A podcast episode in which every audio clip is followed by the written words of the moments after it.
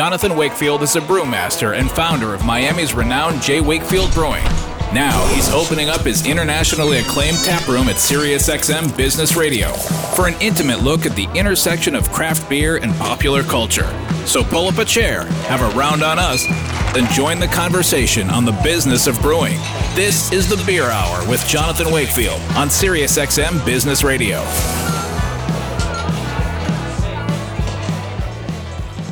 Hi, I'm Jonathan Wakefield, and this is the Beer Hour on SiriusXM Business Radio, channel 132. Each week, we talk about the craft beer business, pop culture, and whatever else comes to mind. I'm here with my co host, JWB's head of brewery operations, Maria Cabre. Hello, Maria. Buenas noches. Our first guest spent the first act of his career in movie production. He has 15 feature films to his credit. For his second act, he opened a brewery with his cousin Chris in the Jersey Shore community where they were born and raised. They transformed a turn of the century red brick warehouse in Atlantic Highlands, New Jersey, into a 15 barrel brew house. Their goal was simple to make tasty beer in the place their tastes were formed. Welcome to the Beer Hour, Augie Carton. How you doing, man? Very well, buddy. How are you? doing well now that I actually uh, get to talk to you. It's been uh, it's been a minute for it's, sure. It's funny. It's it's been too long since I've seen your face, but you're one of those four or five calls I make when things get overwhelming. So of all the people I need to see, I've at least texted with you more often than most of them. So I feel like it's not been as long as other people. That's true. That is very true. We're going to start off here. You were born and raised in Atlantic Highlands, New Jersey, and that's where Carton Brewing is located. Can you describe your hometown to our listeners out there? Sure. Um, so Jersey is Jersey, and everybody has their opinions of it. We like to let those opinions exist because it keeps most people away.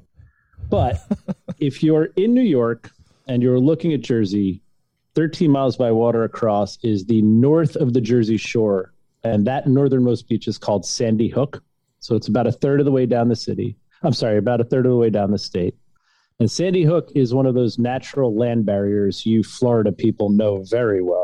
Right. But the town the town it protects is Atlantic Highlands.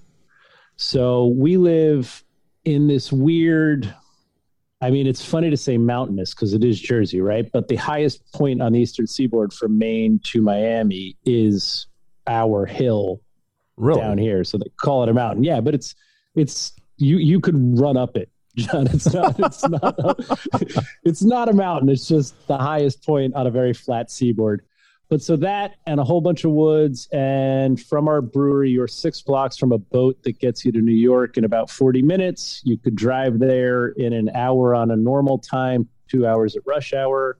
There's ocean, there's beach, and there's some of the best mountain biking in the world. And the general area is Middletown. My great great grandfather emigrated from Ireland to Middletown to open a farm. And my family has never been creative enough to leave. like my, my, kid, my kid is the seventh generation of my family. Really, within three miles of the brewery. Wow, we just, that's awesome. we, we never we never think to go any further. We're like, this is fine. so, how, how old were you when you met Kevin Smith, the the famous movie director from Jersey? How old so, were you? So what's funny is Kevin and I grew up in neighboring towns, and we are exactly the same age, but we never tracked for schools. So I meet Kevin back in the day. One of my closest buddies was going to do movies, and he was getting me and a couple of our buddies into movies. So after Clerks, Kevy, you know, my buddy Ian just walks into Kevin's office and is like, "Look, good for you. Glad it was you guys, but if it wasn't you guys, it was going to be us guys. We should work together." So Kevin sees sense in that, and pretty much every single movie Kevin made, from Clerks to the one, the Jiggly one, oh, uh, Gigli or Gigli, whatever it is, Gigli, yeah, um, happened when I was working in film production to some extent in New Jersey. So basically, I worked with Kevin on the couple days in New Jersey for all his movies. So weird things like Dogma's entirely shot in Pittsburgh, and then they come and do all the outside stuff in Jersey. So I work with Kevin on that week. And Chasing Amy, we took him up to the city to do all the, you know, all the establishing shots, like those low camera on the road pizza place shots. That's us. Oh, wow. Um, so yeah, it's and then when he moved to LA, we kind of, you know, he kind of went to LA. I stayed in New York. We we kind of fell out of touch. But what's funny is he's back now in our town shooting all of Clerks three, and he used part of my brewery as a holding area for his extras three Oh, Wednesdays really? ago. And I, I didn't even stop in to say hi because I didn't want to be that asshole. Like, hi, Kev, talk to me instead of making your movie. But his whole crew is in my brewery, and I'm not sure we've made that connection yet. Oh boy. Oh boy. Well, you might actually have to stop over and actually say hi. You know what I mean? I will at some point, but not not during work. Having having been responsible for the scheduling of a movie, the idea of some jerk off the street be like, "I'm friends with Kevin," is my worst nightmare. So I let it go. you you actually have 15 feature films to your credit on IMDb. The Royal Tenenbaums, Vanilla Sky, Dogma, Great Expectations, Man on the Moon. What was your role on those films that that you worked on? So again, going back to the Ian guy I just referenced, Ian was my buddy my whole life, who was the one who wanted to work in movies, and he started in locations. And at some point, after I stopped working at Victoria's Secret catalog and was moving home here and just needed work, and there wasn't a cool restaurant. Usually, I work as a waiter bartender when I need a job, um, but there was no great restaurant at the time. So I was like, "Hey, can you give me work? So he started me in locations on a movie called IQ that was shooting here in Jersey and Princeton. I think I've heard of it. So yeah. that was my first, and I did locations for the beginning bit. Then I became a production assistant, tracking towards assistant director. Um, Royal Tenenbaums was my last PA movie. I became an AD after that, and then soon after that, realized that giving up that much of your life for somebody else's vision wasn't a trade I was willing to make. Like it was ideal for your 20s and early 30s, but you know, so you guys know I did Big Trouble down in Miami. I know. Yeah, we, So- we know the Miami stories. but so at one point in my life, I was three months in Miami, which is amazing when you're 27. But now I'm 50 with two kids and a wife. If I had to go to Miami for three months to Right. make somebody else's movie, I'd regret that. So that's when I left it. Was as an assistant director. I think my last movie, I don't know. It was. I think my real last movie was an Olsen twins movie. So Oh, that's boy. how long ago that was. it's been a while. It's been a while. So, Hmm. um, so then Wall Street and then brewing. oh, so th- that's the that's the real question. So, when did craft beer enter your consciousness? Like, when did you start to drink it, and when did you even dream about brewing or making it? Okay, so I'm going to try to keep this to four time points and keep it short. I grew up in a house with a dad who wanted to figure out food, and I learned all that from him. But part of that was he was learning about wine with a group of neighbors. One of those guys wrote a book called The Great American Beer Book in 1984. Oh my God. His name is James Robertson. right. So if you open the Great American Beer Book by James Robertson from 1984, so think of the time of when Michael Jackson was writing all his books. Of James course. was doing Jimmy Jimmy was doing that here. Um, but if you look at it, it's a catalog of all the available beers that they can get in America. Like my dad and his buddies traded for Anchor Steam three times trying to write it in this book. Like think about trading beer. In 1983, my dad and his buddies mailed Anchor Steam across America three times and never rated it because they never got a good bottle. Oh wow! But um, but in the forward of that, the thanks is to my dad for hosting all the tastings. oh, So, you know, they'd come over to my house, they'd all drink 20 beers, talk about them, write them down, and learn. And this was the group who was tasting wine. And at the same time, like these guys would do like Saturday lunch where they all tried to figure out how to boil lobsters. They were all just trying to figure out food. of course. The reason I tell the story is in my context, beer was always part of that. There was never a wine and food, beer on the other side thing. So I've always seen it that way. But then the significant moments I think that are craft is, you know, I'm a 19, 20, 21 year old waiter. One of the guys I wait tables with, dad has a house in Colorado. We go out to try to get a weekend of skiing in, um, you know, as a vacation. And we have Fat Tire Oh, in okay. Vail. okay. You know what I mean? We have Yeah. Fat Tire Vail. So now in my head, Fat Tire isn't a real thing, right? The only craft beer I really knew was Sierra, and I'd had a couple, but but all of a sudden it was when you're in Colorado, you drink this beer, right. and that formulated it. And then the last was probably about 20 years ago at this point, and I was drinking a lot more craft, and it was oh, you know I was always interested in whatever. But the best sommelier I know, a guy named Paul Grieco, had opened his own restaurant called Hearth, and for a fall menu, he had chosen five saisons to pair with five dishes.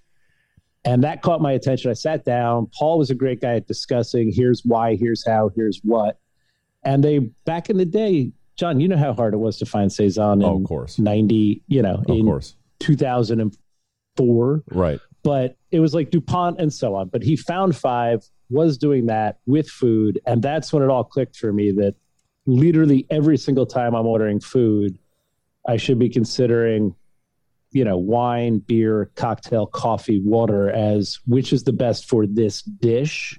And that starts carton brewing. Oh, okay. I mean, that's that's an awesome idea. I mean, I agree. I mean, because I think beer's come a long ways. I mean, it used to be just cocktails and wine were the preferred choice when you're having pairings with food. But I mean, I think beer, in a lot of instances, pairs a lot better with a lot of dishes than those other two do. I mean, that's my personal opinion. But I mean, Yeah. from hearing what you say, I mean, it's it's kind of like the same thing. You know what I mean? I, I'd 100% agree. And and the only thing I point out to people that get sometimes huffy about the current state of beer is that I feel like right now we're in this wonderful phase of the late 90s in wine where people have yet to separate what I call a cocktail wine versus a table wine. There's some beers that are like Cabernet Sauvignon from California or Chardonnay from California. They're just meant to be drunk. They're not meant to go to table. They're big and they're ridiculous and they're a joy and they're fun and you're Right. standing around talking and you're drinking it. And then there's all the other beers, a properly made pilsner, a saison, a you know, lightly adorned stout that are all meant you know, you can drink a beer anytime you want, but those are the ones that fit at table. So there's kind of the ones that are meant to be everything in the glass, and there's the ones that are meant to be part of a whole. And as we mature as an industry, I think people just learn the difference. Like it used to be, people drank big oaky Chardonnays with everything, and now they know that that's a standing up drinking wine, and that Rieslings are better at table. You know what I mean? No, absolutely. I agree. I mean, I think we're in that kind of, uh, like you said, that that depth of of of a season in- in beer where people are still trying to figure out what belongs where, and we have all these heavily fruited sours, smoothie sours, these heavily adjuncted stouts, and then you know these pastry stouts, and then you have your Northeast IPAs, and then you have your classic styles of you know pils, and then just a normal West Coast IPA or you know a saison. I mean, it's. Yeah. I think we're still all trying to figure that out. How long have you guys been open now at Carton Brewing? So we just hit a decade August 11th. Oh wow. We are 10 Okay. years old as of two weeks ago. And who in the beginning? Who who made up that founding besides yourself? Okay, so uh, the partnership in the beginning was myself, my cousin Chris, and my wife's best friend's husband, Jesse. Right. So Jesse and I were kind of brew team. Chris was kind of business team, and it was kind of my hopes and dreams, you know, as realized through brewing with Jesse. That's the triumvirate, if you will. Now, just as a side note, about five years in, commuting from Brooklyn to Jersey by car five days a week broke Jesse, and he's now got his own brewery called Interborough in Brooklyn. Right. And for our 10th anniversary, you'll be very proud of this, John. We we brewed a stout together and put it into his whiskey barrel because he had just hit four years old, so he could take American whiskey out of a barrel and bottle it. Right. So for our That's 10th amazing. anniversary, he bottled a beer and then we brewed a stout into one of his whiskey barrels for our 10th. So That's I was, amazing. I mean, that's everything I've ever dreamed of happening in one bottle of beer. Of course. You're listening to the Beer Hour with Jonathan Wakefield, and we are talking to Augie Carton of Carton Brewing. What was the size of the brewery when you guys first started? So it's a 15 barrel brew house and still is. Um, we opened with three 30 barrel tanks. Um, just as a side note, since it is a business show, at the time, Jersey didn't allow you to sell beer in your tasting room. You could only give away four tastes and sell the equivalent of two six packs. Okay. Um, Otherwise, it had to be outside. So there was no feasibility to anything smaller than that. You know what I mean? Like, Well, of course, you right? understand Because you're going you to the distro math. model. If you're actually going to make money, Right. you have to make Yeah. volume to actually make Yeah. money. Yeah, the only small value option was giving away beer. So we couldn't do that. So we opened with a 15 barrel brew house and three 30 barrel fermenters as the 13th brewery in New Jersey in 2011. Wow. Um, that worked much better than we expected. So within a year, we added three more fermenters in the size of 45s. And then I think kind of our nervousness in the business model, we hit a wall and we had to grow into a whole new space to fit anything more. So then there's a lag where we're kind of stuck around three, 4,000 barrels a year. And then we ended up taking over the building next door to us, renovating it to accept a brewery. And we're still on that 15 barrel brew house, but we have 290s, 460s, 345s, and 330s. So, what kind of overall production are you guys doing now? Um, right now we're still kind of buckled down around six thousand, almost entirely in New Jersey, and then our hope is to grow. You know, I'd like to see this coming out of COVID and gently ramping up. Right. I think we all do. Yeah, but I, I but I'd like to get to ten thousand reasonably in the next two years. right. But Jersey and its really ridiculous arcane laws mean there's only X number of bars to sell to, and all of them were shut down slash whatever. So 75% of our business in kegs is kegs and bars. And I feel like the potential's there, but everybody needs to shake off this shock of COVID before everybody starts paying to install and fix and clean up draft lines and get modern. You know what I mean? absolutely. So, I've seen your nine point manifesto on brewing in Beer Advocate. I mean, you, you you've even you know you even did a TED talk on beer as cuisine. Boil it down to our listeners. What is your philosophy on brewing beer, and more importantly, enjoying beer? So I, I like to view it all from the perspective of a chef at the pass, if you will, like a, a cooking chef, an executive chef. So I do my best work when I'm paired up with somebody that that complements the other side. And and when we're doing our job perfectly, I mean, we've created some styles that didn't exist before Carton. We've worked to make what we think should exist in styles that exist our way for our community.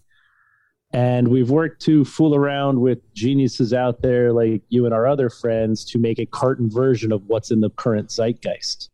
So philosophically, I see it all from there. Like I just imagine a mise en place of salt, pepper, all your herbs. You got your saute pan, you got your protein. And I think our job, just as carton, not as craft brewers, but just as carton, our job is to carefully respect that first ingredient, which for us is beer, and then augment rather than flavor. Okay. So I see hops as the joke I make in the the TED talk is as herbs, right? So if you put parsley in a chicken dish before you cook it, you get green, kind of astringent flavors all the way through. And if you chop parsley and throw it on when it comes out of the oven, you get parsley. I see hops like that. Where do we want it in this dish? Reserving beer. So, as a chef philosophy, when I cook, I'm kind of torn between two ends of the spectrum. I love that modernist reinvention, reinterpretation, you know, dissection approach to cooking. Okay. But I also really love that kind of great farm to table, no more than five ingredients. If you're making a pasta, make a condiment, not a sauce. If you're making a chicken, make a chicken dish. And you know, it's it's like you guys and I like you're my king of all cocktails, but you know that I almost never when I make a cocktail use juice anymore. I'm always using a bitters Right. Absolutely. Because I think you you can much better preserve the flavor of the whiskey you're building on, right? Right. So so it's all that. And it's like I said, I see it as kind of that's the type of chef I am and that's the type of beers I have to make. People are gonna have to go look up your TED talk now. it's almost 10 years old. Just search Augie Carton TED Talk and I think it comes up. So, which of the beers that you guys have brewed at Carton that you are most proud of, and why? Uh, so I've, it goes without saying, and this has become a common joke amongst anybody who's our customer and anybody I, you know, any friend of mine in another brewery. But I, I honestly believe Boat is the best beer in the world. Um, I was going to say boat. I was going to say boat. It's a great it's a great beer. yeah. but it's become kind of illustrative of those same philosophies we've been talking about. So 10 years ago, through a conflux of situations, beer was getting super interesting. Like like beer to me really becomes what it is when the aromatic hops thing starts. So for my frame of reference up here, that's things like Dogfish 90, Nugget Nectar, Flower Power. When these beers start actually making their way into my life without me seeking them out. And they have these beautiful aromatics on them as if they're a wine, right? They're not just beer flavored beer where you pick things out. There's this first hit of aromas. And I just get super excited by what that is.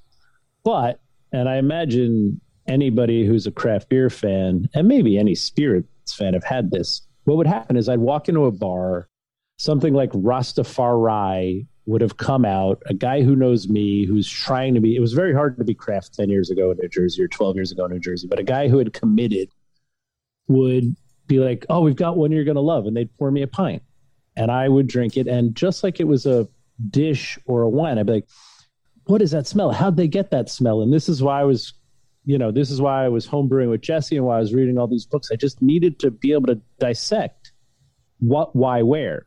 But what happened is three pints in of, wow, this is great. And how did they do that? And I'd be in a lot of trouble. Like, you know, because these beers are always 9%. Right, right. Always. Always. And I I didn't learn that young to ask that question. I'd like get up from the stool after three and be like, oh, I need a cab. so then I set about the mission of how do we make a beer that satisfies these things At a much lower alcohol. at 4.2, right? Because I'm part of that DARE generation where cops would come into the classroom and kind of give you an algorithm where Right. they're like, here's how much you can drink. And I am 6'1, 180 Of course. a beer unit is 4.2 beers. I can drink one an hour. And you know what I mean? And all Right. of my drinking has always been through that lens they gave me Wow. 10th grade, right? This is how my body metabolizes. So beyond that, I'm in trouble. Under that, I'm fine. So I needed to calculate it for two. And I got together with Jesse, my old brew partner. And we made a whole bunch of choices, I think from the chef perspective, not the brewer perspective. I think when brewers try to solve this, they take a big beer and make it small. Right. And I think when a chef tries to solve this, they build a new recipe. Of course. So we did things like select Kolsch yeast because it accentuated the bitterness while giving some fruitiness at a lower ABV, which would at the time classic Chico wouldn't do. Uh, we added wheat, even though it made the beer ugly. Keep in mind, 10 years ago, hazy wasn't a thing. If you go look at the first three No. beer advocate reviews of Boat, it gets yelled at for being too cloudy. Right. And then five years later, they're like, this isn't hazy enough. So trends. but um, but so we were like, okay with the haze because we wanted the flavor because we were homebrewers, right? Right. This is all just us trying to solve this. We discovered Citra and Amarillo on top of Cascade, and the way it did that kind of pretty grapefruity, fun thing that was in all these beers I liked, while maintaining that smells a little bit like weed touch and fermented a little bit warmer than you would with Kolsch and ran it through and got it done and made a beer we loved. And then business hour, that's when you join a thing, right? I'm a market participant that sees a hole in the market with something I think fills the market. So we start carton brewing based around boat. But starting from that, solve the problem from a building perspective is how we invented the coffee cream ale yellow, you know, fuck your stout coffee cream ale or we just did a little 3% fuck your seltzer beer we call Right. pool Right. you know what i mean it's like That's our whole thing is our whole thing is i don't want a seltzer i want something that tastes like a beer that i can drink 50 of so let's build a 3% beer that does those things Right. So, what's next for you guys? What's next for Carton Brewing? Another location, wider distribution, global dominance. I mean, the global dominance definitely that's that's on the list i've been trying to hold it off for a couple years but i think i'm ready um, no um so it's funny it's i think where i want to get where i haven't been able to be is the most fun I'm having now, I think everybody had a little shift in mentality around Well, COVID. well, we can also throw in the bit that you've also stopped working Wall Street. Now you're 100%. Yes, I did. I did so, quit my Wall Street job. I'm 100% at Carton now, um, solving some problems that came up from me not being 100% at Carton, and uh, hopeful about that. That's that is a good point. But now, so where I'm having the most interesting opportunities, I think people trapped in their house with beer for a year made some shifts in outside our craft community. But chefs who've always known me, who are always like, yeah, yeah, yeah, yeah, I get it. You, I should have your beer, but let's face it, wine programs make more money, blah, blah, blah, blah, blah. I think all those guys who do drink beer had a lot of alone time to think about it. And a lot of those people are coming to me with, tell me more about Saison. Tell me more about Pilsner. Tell me more about. So I, I've instead of people calling me up like that old trope, that crappy craft beer thing where restaurants that can't fill up on a Tuesday night ask you to do a night with them where you bring six kegs and you get all your people to go to their restaurant. Of course. It's now I'm now seeing more opportunity for symbiosis with creative restaurants. And the nice part about being in the most densely populated state is I don't need to reach too far distribution wise to achieve certain goals. So I think I'd like to spend the next year really working with those creative spots and just reaching out to people because I think I think right now we're in this weird sweet spot the iron's hot because people trapped in their houses weren't drinking shitty seltzer.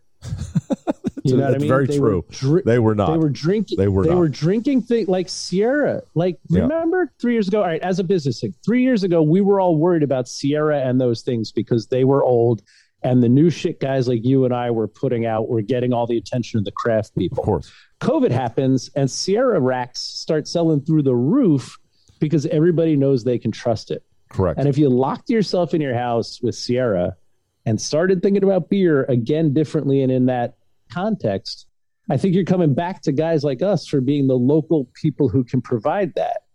And I see that outreach as the best potential for my mission of beer as cuisine. So Okay. some liquor stores are getting it, some restaurants are getting it.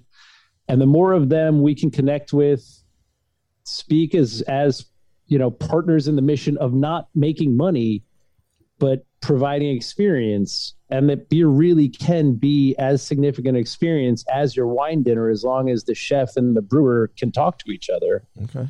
that's what i'd like to see us focus on while again we try to roll back out to like i said The markets that no we've been missing. it. Yeah. you know a, a year of no restaurants and no Right. bars Right. needs i think two years of just shaking hands looking at each other and Of getting course. that back but while we do that work these are the opportunities Okay. i see Well, I really appreciate your time, brother. Thank you very much. I mean, this has been Thank you, amazing, man. and uh, we will be seeing you very soon. And uh, Thanks, Augie. thanks. hey maria thank you too john and i did that whole thing where we just talked i kept seeing you be like say hi to maria how are you i miss you fantastic I Thank miss you. and I love you. Don't worry about it. We'll all be together soon We'll Thank drink you some wine. All right. Thank you very much, brother. Have a good one. Bye. be good You're listening to The Beer Hour with Jonathan Wakefield. Conversations on the business of brewing and popular culture.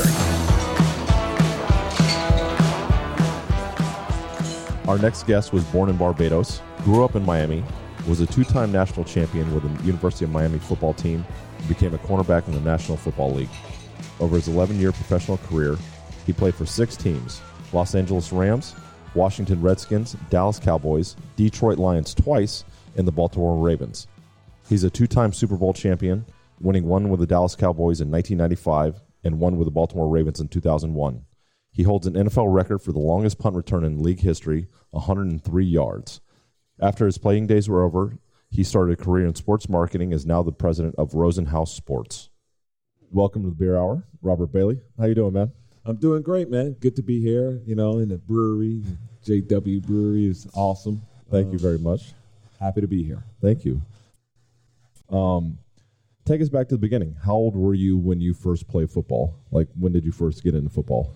Wow. So, my parents, my mother and my stepfather migrated here from Barbados. I was born in Barbados, and I came I came to Miami when I was around nine years old. Saw these kids playing football in the street, and I was like, "What the hell is that? What? That's not even a ball. What? What is that thing?" And um, just made friends with kids in the neighborhood, and they taught me the game. And um, I went from playing cricket and soccer to playing football every single day. I learned in the streets. All my buddies, they all, you know, we stayed friends and are still friends today. That taught me football in those in those streets of Cutler Ridge.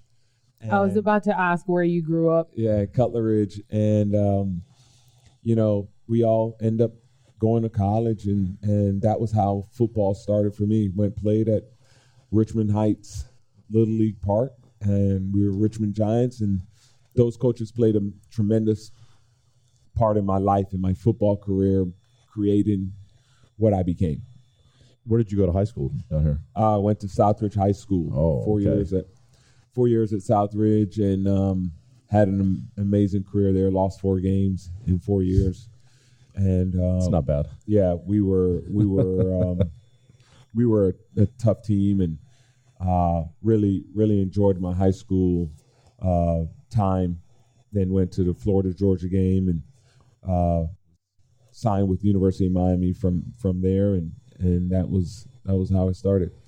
So you played football and you ran track in high school, Yes, and then obviously you went to the University of Miami to play college football. yes, Uh, you had already been part of a two-time national championship team, 87, 89. yep, yep, But it was really the first play of the 1991 Cotton Bowl versus the Texas Longhorns. yep. That you probably most remember for. I mean, some call it her, you know, the shot heard around the world. Yeah, Others argue that it was the single most play that defined that era of University of Miami football. It was. Can you tell us what happened on that first play of that Cotton Bowl? You know, we were we we came into town, and the Cotton Bowl was not. You know, we were already upset that we weren't playing for the national championship. So we were already um, coming into town filled with uh, anger and a lot of different other emotions, and they just didn't treat us. I guess they just didn't treat us the way we thought we should have been treated. Um, players from Texas, we were a rowdy bunch. Yeah, so players from, to say the least, players from Texas were were really doing a lot of talking, and they didn't, you know, the Cotton Bowl committee didn't really um, take us to the hospital or take us to some of the the charity stuff that was going on. We were the media was portraying us in this like wild party team. Every time they showed us at night on on, on the news, we were in some party, and then when they would show the the, tech, the the Texas players, they were they were at a hospital or they were doing some charity event, and then um, that one player said something really um, upsetting about our team not being um, who we claim to be. And I just told all the guys, I said, you know, I'm going to knock this dude out when he when he gets the ball. and I was pretty. I was a different person back then. I was. I would. You ta- you asked me to run through a wall. I would run through a wall. So um, I knew he was. He was their starting running back, but he was also their their returner on kickoff. And so I just, you know, I ran down there, and, and my intention was to to to take his head off, and um, I I came close to that. yeah, we saw the clip. I mean, that's. I mean, I still. I grew up watching that University of Miami and watching you guys, and it was definitely. I think they're trying to bring that kind of mentality, that kind of vibe back to the university now, because you guys had a different swagger and and everything about you from that whole run from '87 through '91. I mean, it was crazy, just the mentality you guys had. I mean, obviously, I think football's a little bit different nowadays as far as the approach goes and how you can hit players and, and stuff like that. But I mean, to me, that that was what football was. Right. I couldn't play in today's game. I would. I wouldn't have made it. They would have kicked me out every game. um, there was a there was a, a quote. My coach, not a quote actually, it was a was trying to give me some advice after my first uh, three weeks in training camp. He came up to me and he he in in in the NFL and at the Rams and he said to me, you know, you can't kill everything you know, every play you're trying to kill everybody with the ball, and the ball would be in the air, and I would just focus on the receiver, trying to hurt him instead of going after the ball. He says, you know, you're a cornerback, you you're not a linebacker. You got to you got to start focusing on going after the ball. I think that was the first time in my life I really said, I really like, it came clear to me, like, wait, wait a second, I'm I'm not supposed to hurt this guy. I'm supposed to go after the ball.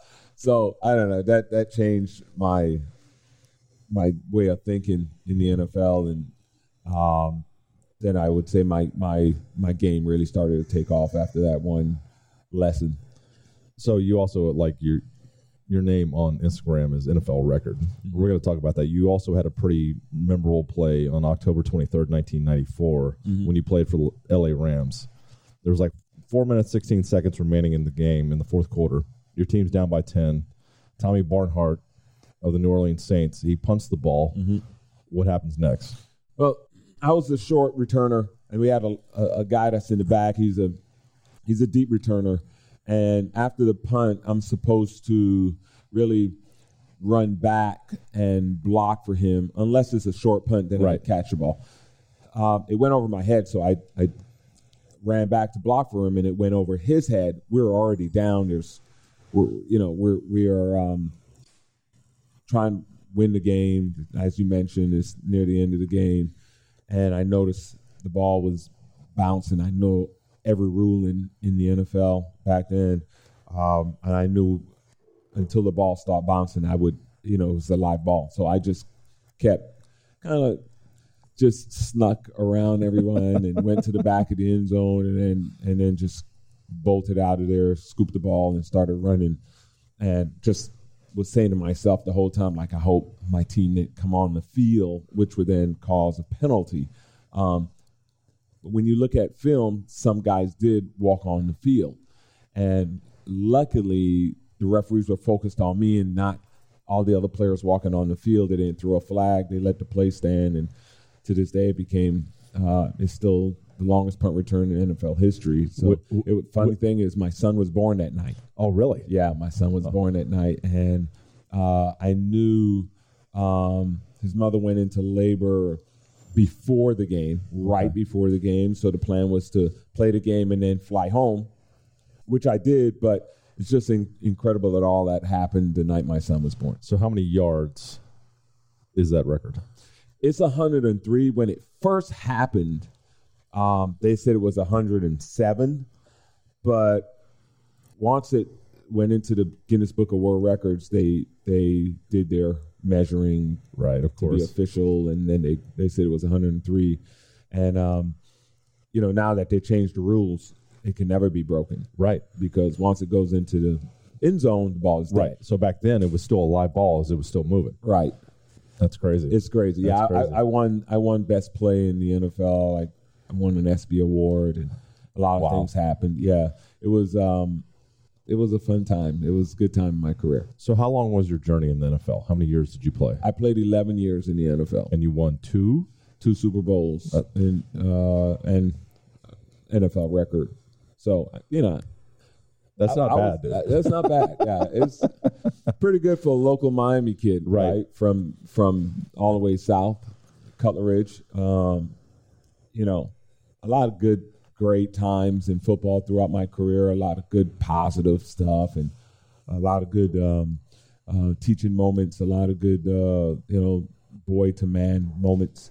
So the NFL uh, football, college football, high school football, little league football, and, and the NFL really played a tremendous part in, in who I've become. You're listening to the Beer Hour with Jonathan Wakefield, and we are talking to NFL record holder Robert Bailey when did you meet Drew Rosenhaus? Was he your agent, or where along the lines did you meet Drew? So Drew was my agent coming coming out of college. Him and his brother, his brother Jason Rosenhaus, um, was in class with me, and we were really uh, good friends in class.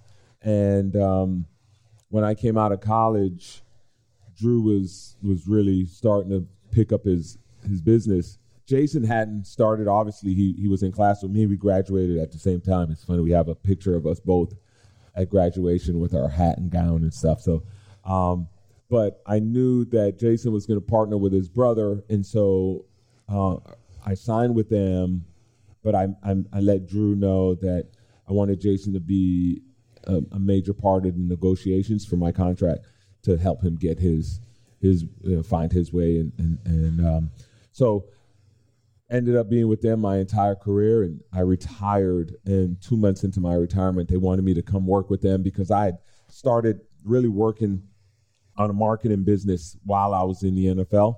I was representing guys. Marketing wasn't what it is today because of social media and all the different opportunities and platforms that give these guys the avenue to to really market themselves and make money.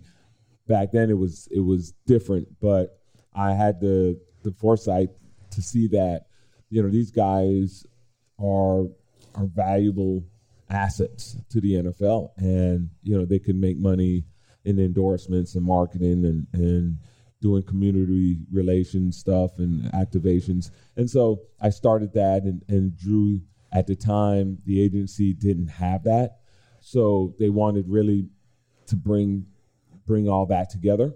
And about two months into my retirement, they asked me to do that, and I did it. And now it's been 25 years. I'm, I'm with them, uh, and that's it's funny. It's, it's a long time, 25 years, and, and he's been uh, in practice actually 25 years as an agent, and now 30 years with him total. Right, from when he was your agent till Right. Yeah. So it is 30, well, 33 years total. So it's been a long time with him. Um, they're like family to me. Right. Uh, they know all of my family. I know all of their family. We we really built up an agency that started maybe in the in the we had about 20 something players when I jo- joined, and now we're uh, right around 100, maybe a little bit over 100 players. So, So- we, we we've done pretty well. So can you tell me, like, obviously we live in a day and an age now where social media is almost everything,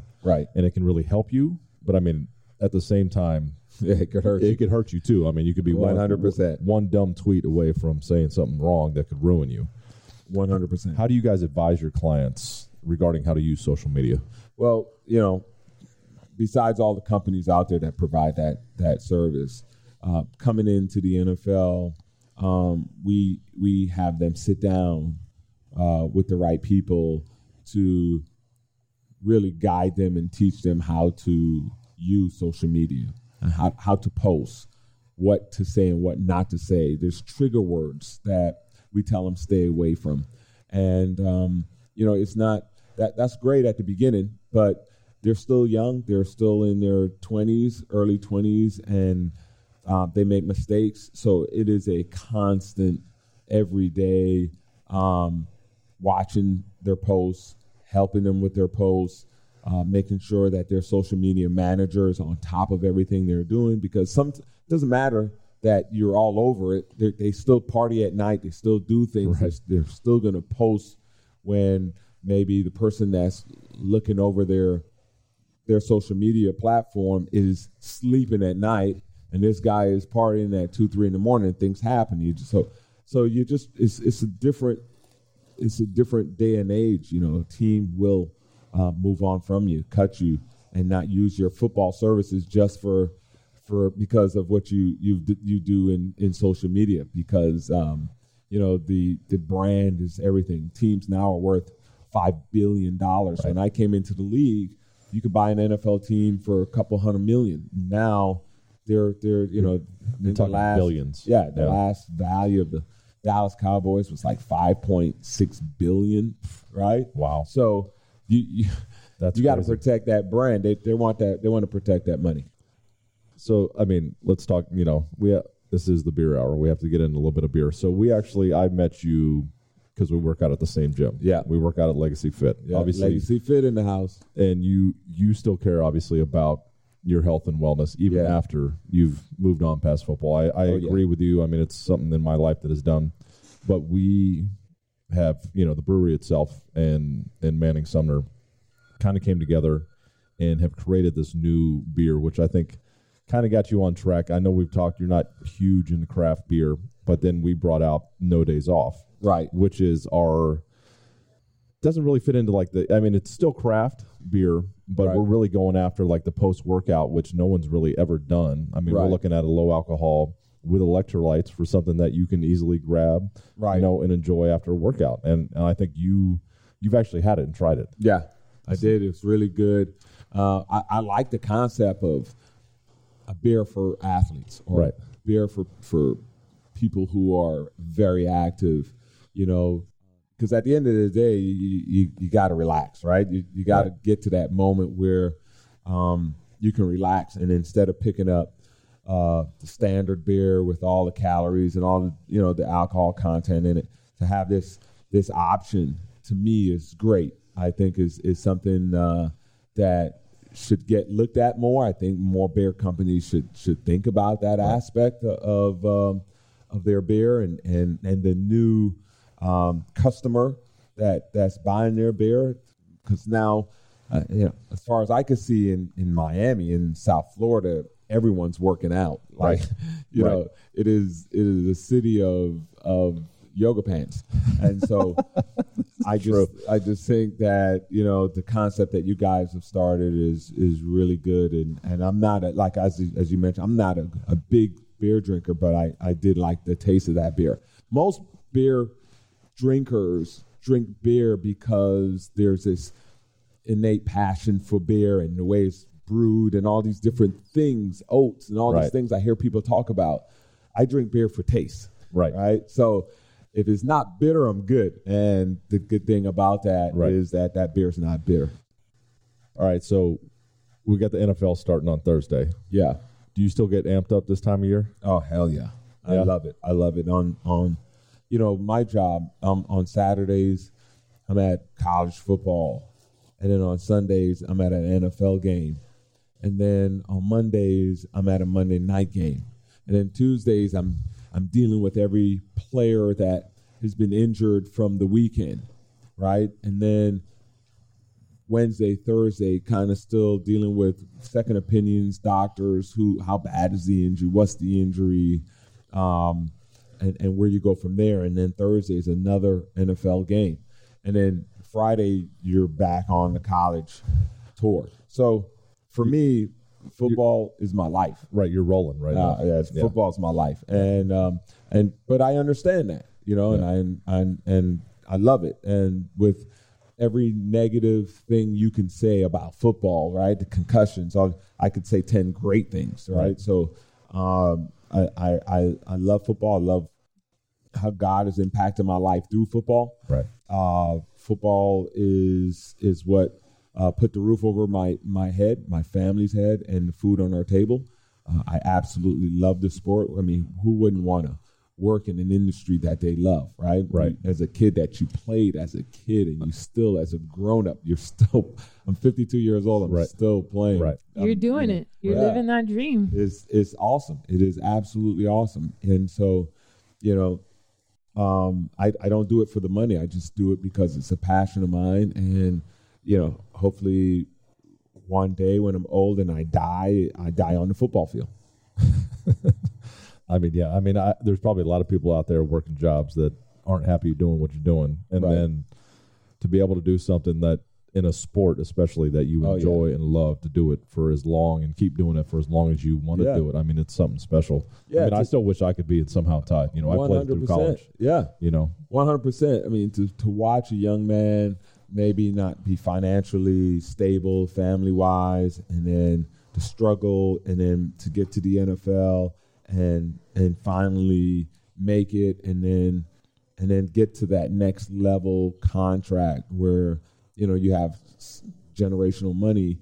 And and to be a part of that journey is to me is special. Those guys, you know, I stay close with them. I mentor them for their entire life until I mean they go into business after the career's over, and I'm still there, right? And those relationships are meaningful to me. They're they mean a lot. These guys mean a lot to me. They're like um, young brothers or young sons, and and we're all at the end of the day we all become alumni brothers. it's almost like a family. Yeah, it's a family. It's a family. And That's what I always tell these kids out here. You're all 100%. family. They're all Yeah. family. And, um, you know, we, we represent the father, and then all of a sudden they have a son, and then we are representing some sons Yep. and brothers that have younger brothers. And, and it's just, you know, it's all, it's amazing. It's awesome.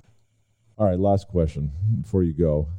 Give us your dark horse pick for who's winning the Super Bowl this year, man. My dark okay, this is going to, this one's going to be crazy. This one's going to be crazy, but my, my pick, I, I want to say my pick is going to be, I won't call it a dark horse, but I'm going to say Tampa Again, again. But if I'm going to pick a team that maybe not as popular and easy, I would say Washington. really? Yeah, I like Washington. I like Oh, I like their defense. I like their I like Okay. what they're doing. I think they're sneaky. They they have some great players. Uh, I think their defense is going to be ranked in the top five this year, and defense wins championships. Of course. Oh, you well, yeah, you know that. Yeah, and Yeah. so and so I think that um, Sorry, Rocco. they're they're going to be uh, yeah. I'm sorry, buddy. I mean, sorry to me too, because the Dolphins, you know. Yeah. um, I'm gonna have to keep an I, I eye think out for Them. I think the Dolphins have a chance of being uh, of making the playoffs if they get Watson, right? That would be that would be huge, and it, it sounds and looks like that may be happening. Um, but you know, it's it's like anything else. You know, Dolphins is in a, a tough division, Yeah. but you know, I I, li- I just like I like Washington. Okay. I think they they have an opportunity, That's but awesome. I, I think you know, I think Tampa Right. coming out in their last game, preseason game, Yeah. with three wide receivers and one running back, Oh, and letting Tom Brady spread. just throw. That spread. I said, "Oh my God, they're going to another level," because now they they want to they want Tom Brady. They want to use him more in the shotgun rather Oh. than coming out from under the, the Center. center, Yep. to protect him. And he's got three um, three starting receivers that could be number one that will be would be number ones on any other team. Right. And so he's got like a kid in a candy store, and Yeah. I just don't see their defense stacked up m- No, more. nobody's stopping them. Right. They kept the same. They're the only team that kept the percentage wise majority, of, their, team, from the Super came Bowl. back from the Super Bowl. So how do you how do you stop that? Well, I really appreciate you coming on the show, man, and thank you for your time, brother. Thanks, All Rob. good, man. All good. You know, people should come by here and and see this place. JW Brewery is really awesome. You guys, uh, all the different beers here. If you're into beer, this is the place to come. Thanks, brother. I appreciate it, man. Not Thank a you. problem, man. Thank you for having me. That's it for this week. I'd like to thank my guests, Augie Carton and Robert Bailey, my co host, Maria Cabre, and my producer, Rocco Riggio. Thanks for listening. We're here each Friday at 7 p.m. Eastern on Business Radio 132. Replays are on Saturday at 8 p.m. and Sunday at 1 p.m. You can also find repeat episodes on the SiriusXM app. Remember, people, the thirst is real.